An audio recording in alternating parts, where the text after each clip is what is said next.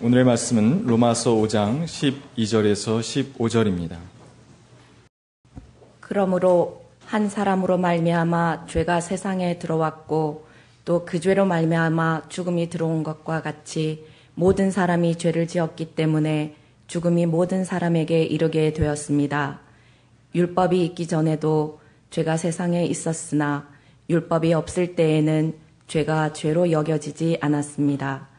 그러나 아담 시대로부터 모세 시대에 이르기까지는 아담의 범죄와 같은 죄를 짓지 않은 사람들까지도 죽음의 지배를 받았습니다. 아담은 장차 오실 분의 모형이었습니다. 그러나 하나님께서 은혜를 베푸실 때에 생긴 일은 아담 한 사람의 범죄했을 때에 생긴 일과 같지 않습니다. 한 사람의 범죄로 많은 사람이 죽었으나 하나님의 은혜와 예수 그리스도 한 사람의 은혜로 말미암은 선물은 많은 사람에게 더욱더 넘쳐나게 되었습니다. 이는 하나님의 말씀입니다.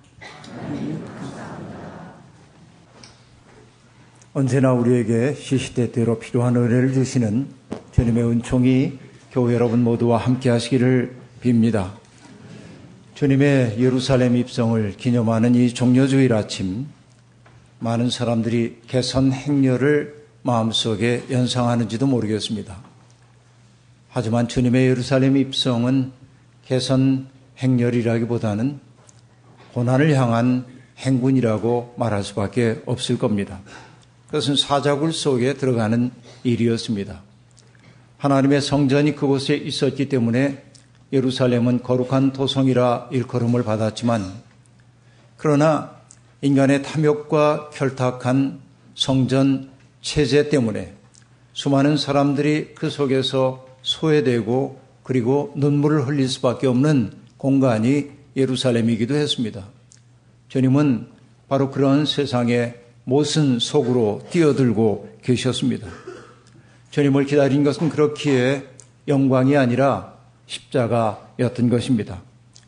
예수 그리스도의 순환을 기억하는 오늘 우리는 지난 5일 남대서양에서 침몰한 스텔라 데이지호 광석 운반선 그 배의 실종자들과 그들의 귀환을 애타게 기다리고 있는 가족들의 마음을 기억하지 않을 수 없습니다.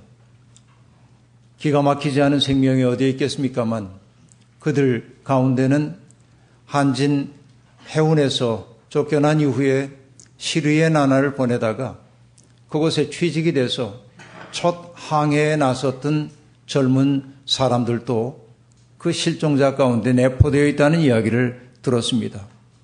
어쩌면 그들 모두가 불귀의 객이 될는지도 모르는 그런 어려움 속에 처해 있습니다. 하나님이 그들과 함께 하시길 빕니다. 그 가족들과도 함께 하시길 빕니다. 그리고 정말 오래간만에 무트로 올라온 세월을 바라보면서 여전히 울고 있는 이들에게도 하나님의 위로와 평강이 함께하길 빕니다.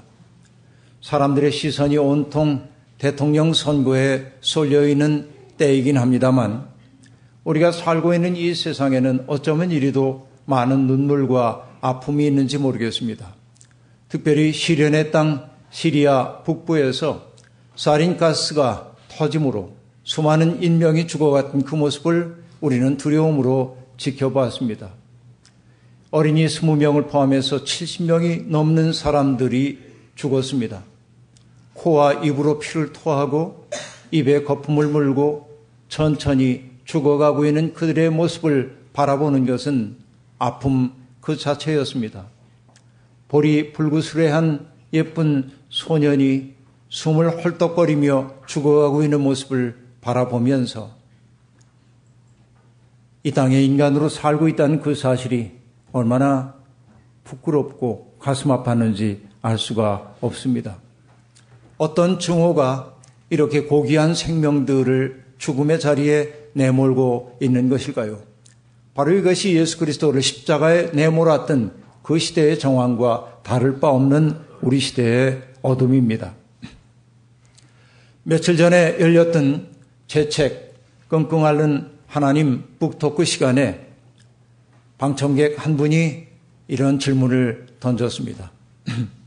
하나님이 끙끙 앓지 않으신 그 시대가 하나님이 그래서 기뻐하셨던 그런 시대가 과연 역사 속에 있었나요? 저는 그 질문 속에 담겨 있는 피울음 소리를 들을 수 있었습니다. 하나님의 아픔에 깊이 공감하는 사람이 아니라면 그런 질문 할 수 없었을 겁니다. 생명이 풍성하게 지내고 평화로운 생을 평범한 삶을 누리기를 원하는 것이 모든 사람의 꿈이건만 에덴 이후 시대를 살고 있는 우리들에게는 그런 평화가 다가오지 않는 것 같습니다. 사람들이 사는 곳마다 분쟁의 소식이 들려옵니다. 그리고 형제 간의 갈등과 죽음이 다반사로 일어납니다. 장세기는 가인의 후예인 라멕이 그의 두 아내인 아다와 실라에게 들려준 자랑스러운 이야기를 소름 끼치게 우리에게 들려줍니다. 아다와 신라는 내 말을 들어라. 람에게 아내들은 내가 말할 때 귀를 기울여라. 나에게 상처를 입힌 남자를 내가 죽였다. 나를 상하게 한 젊은 남자를 내가 죽였다. 가인을 해친 벌이 일곱 갑절이면 라멕을 해치는 벌은 일흔 일곱 갑절이다. 폭력을 이렇게 자랑스레 떠벌리는 사람이 많아진다는 것. 바로 이것이 죄의 밤이 깊어가고 있는 현실의 모습을 우리에게 적나라하게 보여주고 있습니다. 사람들마다 권력을 잡으려는 욕망에 취해 있고 그리고 질투와 탐욕에서 벗어나지 못하는 세상. 하나님의 형상대로 지음받은 인간에 대한 존중, 한 영혼이 천하보다도 귀하다고 하는 그 사실을 잃어버리는 오늘의 문명, 바로 이것이 어둠 아니고 무엇이겠습니까? 그래서 여러분, 아브라함 조수와 헬셀이 했던 그 이야기가 제 마음속에 큰 울림이 되어 다가옵니다. 지금은 올 때이다. 사람으로 태어난 것이 부끄럽다. 사람의 얼굴에서 하나님의 형상이 살아있도록 지키지 못한 종교 앞에서 종교인이라고 불리우는 것이 난처한 일이 되고 말았다. 우리는 하나님을 성전과 구호들 속에 가두었다. 그리고 하나님의 말씀은 우리의 입술에서 죽어가고 있다. 우리는 마침내 표상이 되기를 그만두었다. 동해는 어둠이, 서해는 가소로운 우쭐거림이 가득 차 있다. 아, 이 밤을 어찌할 것인가? 이 밤을 어찌할 것인가? 지금은 올 때다. 사람으로 태어난 것이 부끄럽다. 이 말이 가슴 절절하게 우리의 가슴에 와닿습니다. 모두가 행복을 원하는데 세상은 왜 행복의 길을 이렇게도 가로막고 있는 것일까요? 아름다운 4월 벚꽃이 바람에 날려 난분분 휘날리는 모습 보며 우리는 아름답다 말하지만 인간들이 만들어낸 인공의 불빛을 휘황하여 찬란하다 말하지만 우리가 살고 있는 이 시대는 어둠이 분명합니다. 인간이 죽임당한 어둠의 세월을 우리가 살고 있다 는 말씀입니다. 왜 이 지경이 된 것일까요? 바울 사도는 자기 시대의 어둠 속에서 왜 이 지경이 되었는지를 묻고 또 묻다가 인류의 첫사람 아담으로까지 소급하여 역사를 돌아보고 있습니다. 왜 많은 사람들이 절망의 어둠 속을 걸어갈 수밖에 없을까 하는 질문. 여러분, 많은 사람들이 제게 묻습니다. 목사님, 희망은 있는 것일까요? 많은 사람이 그런 질문을 던지는 까닭은 희망이 없는 것처럼 보이기 때문일 겁니다. 그 마음을 잘 압니다. 그래서 저는 망설이다 대답합니다. 예, 희망은 있습니다. 목사에게 억지로 해야 하는 말 아닙니다. 세상에는 여전히 희망의 씨앗을 심는 사람들이 있기 때문에 희망은 있는 겁니다. 이것이 무엇보다도 소중합니다. 울면서라도 땅에 씨앗을 뿌리는 사람 말입니다. 뿌린 씨가 싹이 트지 않을 때 농부들은 그 위에 씨를 또 한 번 뿌립니다. 그것을 일러 움씨라 합니다. 적박한 땅에 움씨를 뿌리는 사람들, 사람들이 절망이라 말하는 그곳에 평화의 씨앗, 생명의 씨앗, 사랑의 씨앗을 심는 사람이 한 명이라도 남아있는 한 우리는 절망의 노래를 불러서는 안 됩니다. 희망은 그러므로 우리들로부터 시작됩니다. 누가 가져다 주는 것 아니고 희망은 희망의 씨앗을 심는 사람들의 마음속에만 싹터 오른다 하는 말씀입니다. 저는 어두운 세상에 살면서 그렇게 희망을 노래하는 사람들, 그들이야말로 세상을 바라보고 진노하시는 하나님의 손을 붙잡고 있는 사람들이라 그렇게 여깁니다. 우리가 살고 있는 세상 어둡죠? 절망처럼 보이지요? 하지만 그 세계에 희망이 있습니다. 여러분, 바울사도는 그 어두운 세상이 유래하게 된 것이 바로 아담 때문이라고 말하고 있습니다. 깊은 과거의 우물로 거슬러 올라가고 또 올라가면 만나게 되는 한 사람, 아담. 바울사도는 그 아담을 역사 속에 실존하는 인물로 보는 것이 거의 분명합니다만, 그러나 우리는 아담을 인류의 첫사람이라고만 볼 것이 아니라 바로 우리들 모두라고 말할 수밖에 없습니다. 왜냐하면 아담이라고 하는 이름이 유래된 것은 아다마라고 하는 단어인데 아다마는 히브리어로 흙이라는 뜻입니다. 그러므로 아담은 흙으로부터 지음받은 모든 사람을 일컫는 말입니다. 그러므로 아담의 죄는 바로 우리들의 죄이기도 한 것이지요. 바울은 아담을 통해 죄와 죽음이 이 세상에 들어왔다고 말합니다.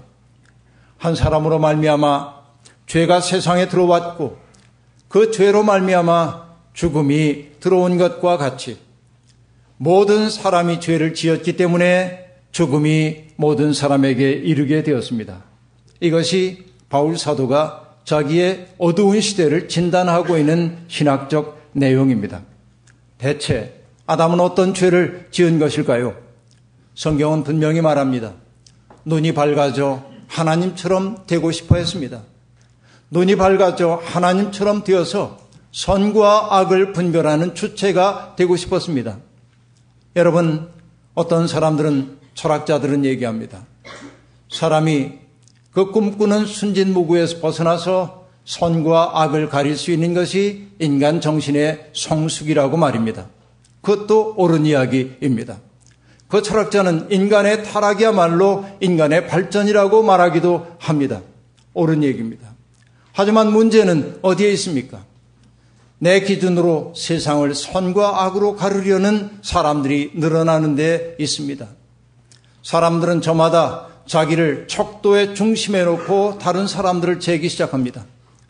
오늘 우리가 살고 있는 이 시대의 소란스러움은 이 시대를 가득 채우고 있는 폭력은 저마다 옳다는 사람들의 부딪힘에서 빚어진 굉음들입니다.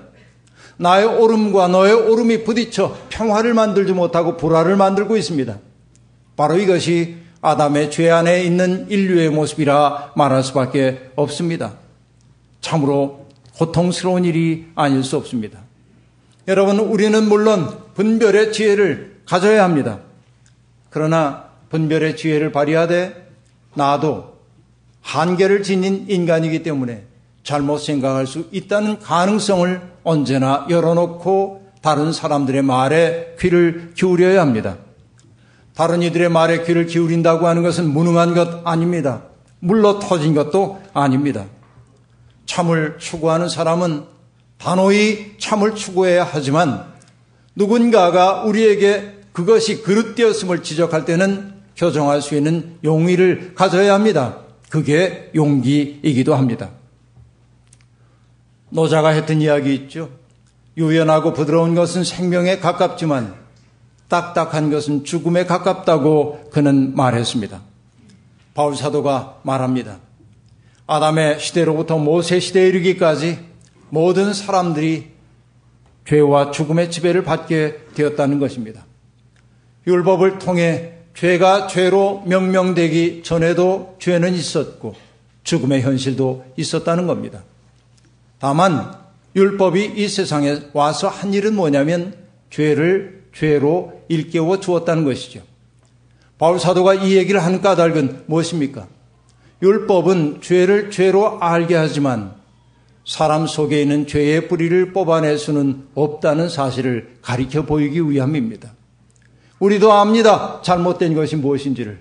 그러나 여전히 잘못 저지릅니다. 우리 속에 있는 죄를 극복할 능력이 없습니다. 그러면 어떻게 해야 할까요? 바울사돈 얘기합니다. 한 사람을 통해 죽음이 세상에 들어온 것처럼 한 사람으로 말미암아 세상에 새로운 생명이 유입된다는 겁니다. 바로 예수 그리스도의 구속의 은총을 통하여 이 세상에 풍성한 생명이 유입된다고 말하고 있습니다.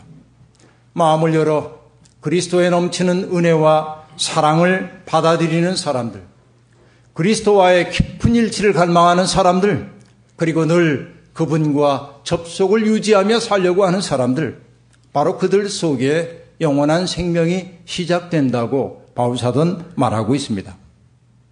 여러분, 그 길을 걷다가 주님이 지신 것이 십자가입니다. 사랑의 길, 하나님이 기뻐하시는 그 길을 선택하여 걷다가 주님은 십자가에 매달리셨습니다. 십자가는 인간이 인간에게 얼마나 폭력적일 수 있는지, 인간이 얼마나 평화를 미워하는지를 보여주는 징표로 우리 가운데 서 있습니다.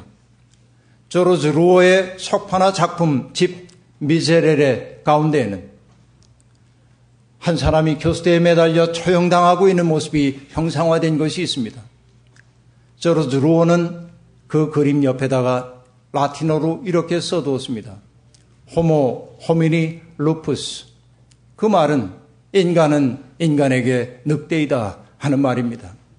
전쟁의 참상 속에서 고귀한 생명들이 속절없이 죽어가고 형제 자매를 죽음으로 내몰고 있는 그 시대를 바라보며 루오는 그런 석판화를 제작할 수밖에 없었던 것입니다. 십자가, 그것은 인간의 증오가 집중된 것입니다.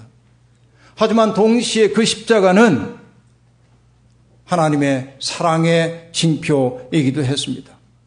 십자가에 달리신 주님이 증오의 고리를 끊으셨기 때문에 그렇습니다. 당신을 조롱하는 무리를 바라보며 주님이 하셨던 기도하시죠. 아버지, 저 사람들을 용서하여 주십시오. 저 사람들은 자기네가 무슨 일을 하는지를 알지 못합니다. 사랑으로 미움을 넘어선 겁니다. 주님은 폭력과 증오의 십자가를 궁극적인 사랑의 표징으로 생명의 표징으로 바꾸어 놓으셨습니다. 바로 이것이 신비입니다. 우리의 인생의 절망을 희망으로 바꾸는 것처럼 미움과 정오를 사랑으로 바꾸는 것 바로 이것이 십자가라는 말입니다. 주님이 그 길을 걸으셨습니다. 예전에 좋아했던 프로그램 동물의 왕국에서 제가 인상 깊게 보았던 장면이 있습니다. 아프리카 사바나 지역에 살고 있는 누떼가 새로운 목초지를 찾아 여정을 떠납니다. 그들은 무려 1600km를 달려갑니다. 100만 마리가 넘는 누떼가 그 사바나 초원을 달려가는 그 모습은 그야말로 신비 장관 그 자체입니다. 그런데 그 여정이 순탄치만은 않습니다. 그들 앞을 거대한 강이 가로막고 있습니다. 제게 인상적이었던 것은 그 대목입니다. 노때가 거대한 강물 앞에 당도했을 때 노때는 멈칫 멈춰 설 수밖에 없습니다. 왜냐하면 강물도 무서웠지만 강에는 포식자인 악어가 있음을 알고 있기 때문입니다. 모두가 주저주저하고 있습니다. 하지만 저 강을 건너지 않으면 목초지에 당도할 수 없습니다. 어느 순간 누 한 마리가 힘차게 도약하여 물속에 뛰어들어 필사적으로 수영하기 시작합니다. 그 뒤를 이어 수많은 누떼들이 강물로 뛰어들어 강 너머 언덕에 당도하는 모습을 보았습니다. 장엄한 광경입니다. 여러분 누군가 하나가 뛰어들었을 때 비로소 다른 이들도 뛰어들 수 있었던 것이죠. 그 덕분에 대다수는 건너편에 당도했습니다. 물론 악어에게 잡아먹힌 개체들도 있었습니다. 하지만 그들은 강 건너편으로 옮겨가 새로운 생명을 얻을 수 있었습니다. 역사의 발전도 이와 같습니다. 새로운 꿈에 사로잡힌 한 사람이 먼저 두려움을 떨쳐버리고 혼돈의 강물 속에 뛰어들 때 새로운 세상의 문이 열립니다. 탈출 공동체가 가나안 땅에 들어가려 할 때 주님의 괴를 맨 제사장들은 갈라진 강물 속으로 들어가지 않았습니다.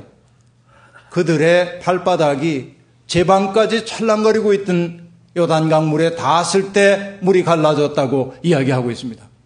얼마나 장엄한 이야기입니까? 여러분, 주님도 그러하셨습니다. 죽음과 공포의 도도한 물결 속에 주님은 먼저 몸을 던져 영원한 생명의 문을 여셨습니다. 우리는 흔히 그 예수 그리스도의 피가 우리를 구원한다고 고백합니다. 옳은 고백입니다. 주님의 피가 아니고는 구원받을 수 없습니다. 하지만 이 말을 자의적으로 곡해하면 안 됩니다. 나는 아무 노력도 하지 않아도 내 삶을 변화시키지 않아도 주님의 피를 믿으니 구원받는다는 말은 철저한 허구에 지나지 않습니다. 그것은 거짓 믿음입니다. 주님은 우리를 십자가의 길로 부르고 계십니다. 이번 주 중에 저는 함석헌 선생님의 장편시 흰손을 여러 차례 반복해 읽었습니다. 장장 17페이지에 달하는 장편 시입니다. 그 시를 다 요약하여 말씀드릴 수는 없습니다. 간결하게 얘기하면 이렇습니다. 시의 화자가 꿈을 꿉니다. 수많은 사람들이 무리지어 하늘에 보좌에 앉으신 분을 향해 나아가고 있습니다. 저쪽에서 한 무리의 사람들이 주님을 향해 나아가는 모습을 봅니다. 멀리서부터 그들은 머리를 조아리며 걸음마다 떨며 합창 소리를 높여 부르고 있었습니다. 감사와 찬송을 드리옵니다. 영광과 존귀를 세세에 드리옵니다. 죽을 죄인들 아무 공로 없사오나 우리 주 예수 흘린 피 믿습니다. 모든 죄 대속해 주심 힘입어 의롭다 해 주심 얻을 줄 알고 옵니다. 아름다운 노래이고 우리도 일수 부르는 노래입니다. 아무 공로 없습니다. 주님의 공로 의지하여 주 앞에 나옵니다. 대속해 주심 믿습니다. 우리도 그렇게 노래합니다. 그때 보좌에 앉으신 분이 말씀하십니다. 반가워하며 내 사랑의 피, 내 과연 믿고 왔느냐? 어디 보자, 내 앞에 서라. 하나씩 서라. 아들답게 똑바로 서보아라. 내 아들 본 듯 너를 보마, 내 속을 보아주마. 그리고 말씀합니다. 얼굴을 들어라. 내 아들의 입 맞춘 내 눈동자를 보자. 손을 내밀어라. 그 피를 움켜 마셨을 그 내 손을. 그러자 무리가 말합니다. 황공 황송합니다. 어찌 감히 두오리까? 한 것 하나 없고 오직 이름 믿습니다. 값없이 그저 주시는 아버지라 해서 왔습니다. 한 것 하나 없습니다. 오직 그의 이름 믿습니다. 우리도 자주 이렇게 고백하죠. 이게 믿음이라고 생각하지요. 구원을 위해 우리가 할 수 있는 일 아무것도 없고 오직 주님의 은총으로만 구원함을 얻는다고 우리는 믿어왔고 그렇게 말해왔습니다. 신실하게 들리긴 하지만 그러나 보좌에 앉으신 분의 생각은 다른 것 같습니다. 그분은 얘기합니다. 그리스도의 피를 믿는다고 말하면서 내 아들의 피를 믿는다고 하는 너희들의 손이 희기만 하구나. 그 피를 믿는다면 그 피가 그대들의 살과 뼈에 혼과 얼에 배어 있다고 한다면 내 아들이 하는 일을 너희들도 하는 게 마땅하지 않느냐 하는 이야기입니다. 그 손을 한번 내어보라고 하는 얘기입니다. 믿음의 고백은 있지만 믿음의 능력 없이 사는 사람들 그 질문 앞에 유구무원일 수밖에 없습니다. 이제 우리들이 십자가를 믿는다고 하는 말을 추슬적으로 이해하면 안 됩니다. 그리스도의 피가 아니고는 구원받을 수 없습니다. 하지만 여러분 그리스도의 피가 우리 속에서 고동쳐야 합니다. 그리스도의 심정에 사로잡혀야 합니다. 그 길 어려운 길입니다. 악어 때가 득식을 거린 강물 속에 뛰어는 것처럼 어려운 일일 수도 있습니다. 홀로는 그 길 가기 어렵습니다. 그래서 주님은 우리에게 동료들을 주셨습니다. 동료들이 있기에 우리는 용기를 낼 수 있습니다. 하나님의 나라의 꿈에 사로잡힌 사람들이 도초에서 작은 등불 하나를 밝히는 마음으로 살 때 우리는 현실의 어둠에 지배당하지 않을 수 있습니다. 저기 저만치에 예수 그리스도의 마음에 공명한 사람들, 예수의 피에 휘해서 예수의 피에 사로잡혀서 세상의 소금과 빛으로 살려는 사람이 저만치에 있다는 사실, 캄캄한 어둠 같은 세월 속에 저만치에 나의 동료가 있다는 그 사실이 우리로 하여금 새로운 용기를 내게 만드는 겁니다. 아무리 절망의 땅이라고 해도 평화의 시, 사랑의 시, 힘을, 용기를 우리에게 주는 것입니다. 교회는 그렇기에 정말 소중한 것입니다. 왜냐하면 함께 그 길 가는 사람들 만난 장소이기 때문에 그렇습니다. 세상 사는 거 고단합니다. 그렇기에 우리는 이곳에서 서로 서로를 환대해야 합니다. 서로의 시린 마음들, 아픈 마음들을 부둥켜 안아야 합니다. 한 사람 한 사람을 귀히 여겨야 합니다.